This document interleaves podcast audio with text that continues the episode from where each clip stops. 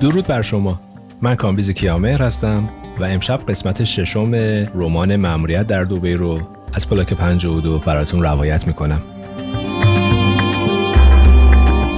در قسمت پنجم داستانمون به جایی رسید که فیتز بعد از دیدارش با خبرچین در بازار زرگرای تهران به کلوپ ایران و فرانسه میره تا کمی رفع خستگی کنه و شایدم بتونه از زیر زبون مامورای اطلاعاتی دیگه‌ای که به این کلوب رفته آمد داشتن درباره درستی اخباری که دریافت کرده بود مطمئن بشه.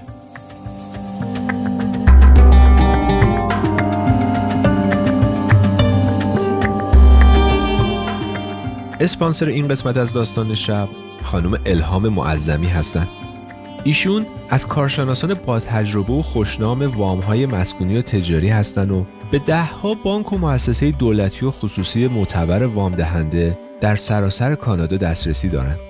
اگر به فکر گرفتن وام و یا تمدید وام مسکنتون هستین به شما توصیه می‌کنم قبلش حتما با خانم الهام معظمی مشورت کنید.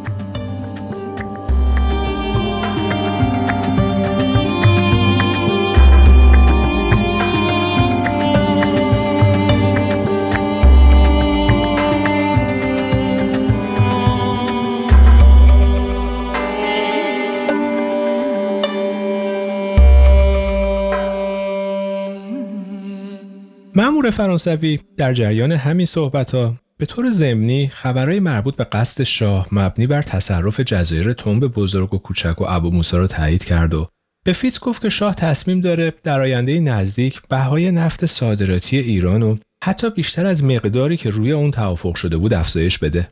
اطلاعاتی که اون روز مأمور اطلاعاتی سفارت فرانسه در اختیار فیتز قرار داد سبب تقویت حس اعتمادش نسبت به صحت اطلاعات خبرچینایی سرویس اطلاعاتی هاسیان که در بازار زرگرا باشون دیدار داشت شد.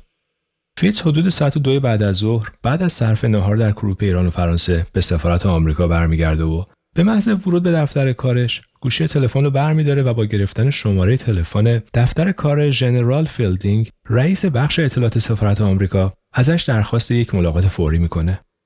درخواستش مورد قبول قرار می‌گیره و بلافاصله رهسپار دفتر کار ژنرال فیلدینگ میشه.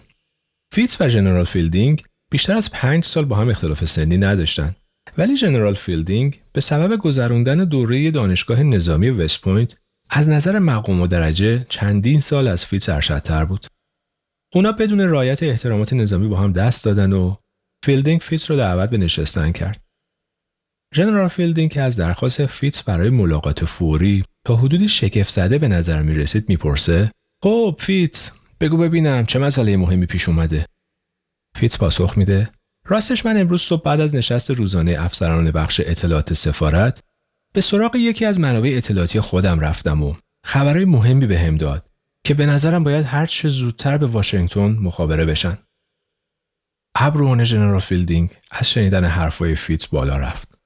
او فیتز را به عنوان یکی از کارکشته ترین ماموران اطلاعاتی میشناخت و روی حرفاش حساب ویژه‌ای باز می‌کرد. بهش میگه پس معطل چی هستی؟ بگو ببینم چی شده؟ فیتس پاسخ میده همونطور که می‌دونی بچه های سرویس اطلاعاتی هاسیان همیشه خبرهای موثقی رو در اختیار من قرار میدن. امروز اونا به من خبر دادن که اسرائیل می‌خواد ظرف ده روز آینده در چند جبهه و به طور همزمان به صورت غافلگیر کننده به مصر و سوریه و عراق و اردن حمله کنه. ژنرال فیلدینگ چند لحظه به چهره فیتز خیره شد و بعد با تعجب پرسید که گفتی اسرائیلیا قصد حمله به عربا رو دارن؟ باورش برای من خیلی سخته. همین حالا که من و تو داریم با هم حرف می‌زنیم، دیپلمات‌های آمریکایی تو کشورهای سرتاسر این منطقه دارن برای فرونشوندن تنش موجود میان عرب و اسرائیل تلاش می‌کنن. فیتز با لبخندی پاسخ میده به نظر من اسرائیلیا تصور می‌کنن اگه هرچه زودتر به حمله قافلگیر کننده علیه عرب دست نزنن ممکنه موازنه سیاسی و نظامی به سود اعراب تغییر کنه. ژنرال فیلدینگ که به نظر می رسید استدلال فیتس به دلش نشسته پاسخ میده خیالت راحت. همین امروز این خبر رو به واشنگتن مخابره می‌کنم ولی خودت می‌دونی تا دستوری از بالا نرسه غیر از مخابره گزارش تو کار دیگه از دست من بر نمیاد. فیتس متقابلا از شنیدن پاسخ مساعد افسر مافوقش احساس رضایت و خوشحالی می‌کنه و ادامه میده. جای تاسفه که اسرائیلیا و عربا حاضر نیستن اختلافهای بین خودشون رو از راه های مسالمت آمیز حل و فصل کنن. من به اسرائیلیا حق میدم که از موجودیت و تمامیتشون دفاع کنن اما حقوق عربا هم نباید نادیده گرفته بشه. یک و نیم میلیون فلسطینی از خونه و زندگیشون آواره شدن. عدد کمی نیست. ژنرال فیلدینگ صحبت فیتس رو با عصبانیت قطع کرد و گفت ولی فیتس کشورهای ثروتمند عرب چه حقی دارن که برای دفاع از آرمان یه مشت عرب فلسطینی نیرو و ثروت خودشون رو به تاراج بدن؟ لبخند معنیداری بر لبان فیتس نقش بست. اشکال کار تو اینه که مثل من در میان عربا زندگی نکردی و اونا رو خوب نمی‌شناسی. برای اونا نبرد با اسرائیل یه جهاد مقدس محسوب میشه و حاضرن جونشون رو بدن. فیتس پس از لحظه‌ای سکوت پرسید راستی آیا تا حالا آیات قرآن رو خوندی؟ ژنرال فیلدینگ با تغیر پاسخ داد. اگه منظورت همون انجیل عرباست که باید بگم نه نخوندم. فیتس با نگاه حق به جانبی پاسخ میده. ولی حتما باید بخونی چون بعدش بهتر می‌تونی عمق احساسات مذهبی مسلمونا رو درک کنی. مثلا تو یکی از سوره های قرآن خداوند به مسلمونا امر می‌کنه که با نثار جان و مالشون در راه جلب رضای او به جهاد برخیزن. و البته رهبران کشورهای عرب مسلمون هم چاره‌ای جز پیروی از دستورات قرآن ندارن. ژنرال فیلدینگ آهی می‌کشه و میگه پس اینطور که به نظر میاد باید خودمون رو برای یه جنگ دیگه تو خاور میانه آماده کنیم و فیتس با قاطعیت به او پاسخ میده بله و اونم حد اکثر ظرف ده روز آینده. ژنرال فیلدینگ سرش رو تکونی میده و میگه بدبختی ما اینه که کاخ سفید تا زمانی که شخصا از زبان نخست وزیر اسرائیل لوی اشکل چیزی رو نشنیده باشن اینجور گزارش های ما رو باور نمی‌کنن. فیتس در تایید ژنرال میگه بله ژنرال حق با شماست. متاسفانه خود اعراب هم از قبول خبر فاجعه ای که در انتظارشونه طفره میرن.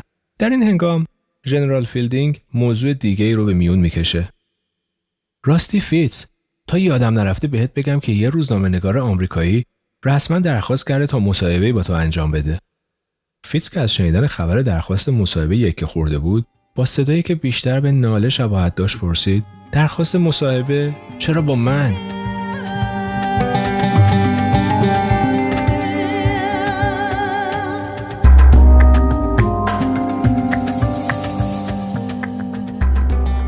به پایان قسمت ششم داستان معمولیت در دوبه رسیدیم. همونطور که می‌دونید داستان یک داستان دنبال دار هستش. ازتون دعوت می‌کنم شبهای دیگه مهمان ما در پلاک 52 باشید و ادامه این داستان رو دنبال کنید.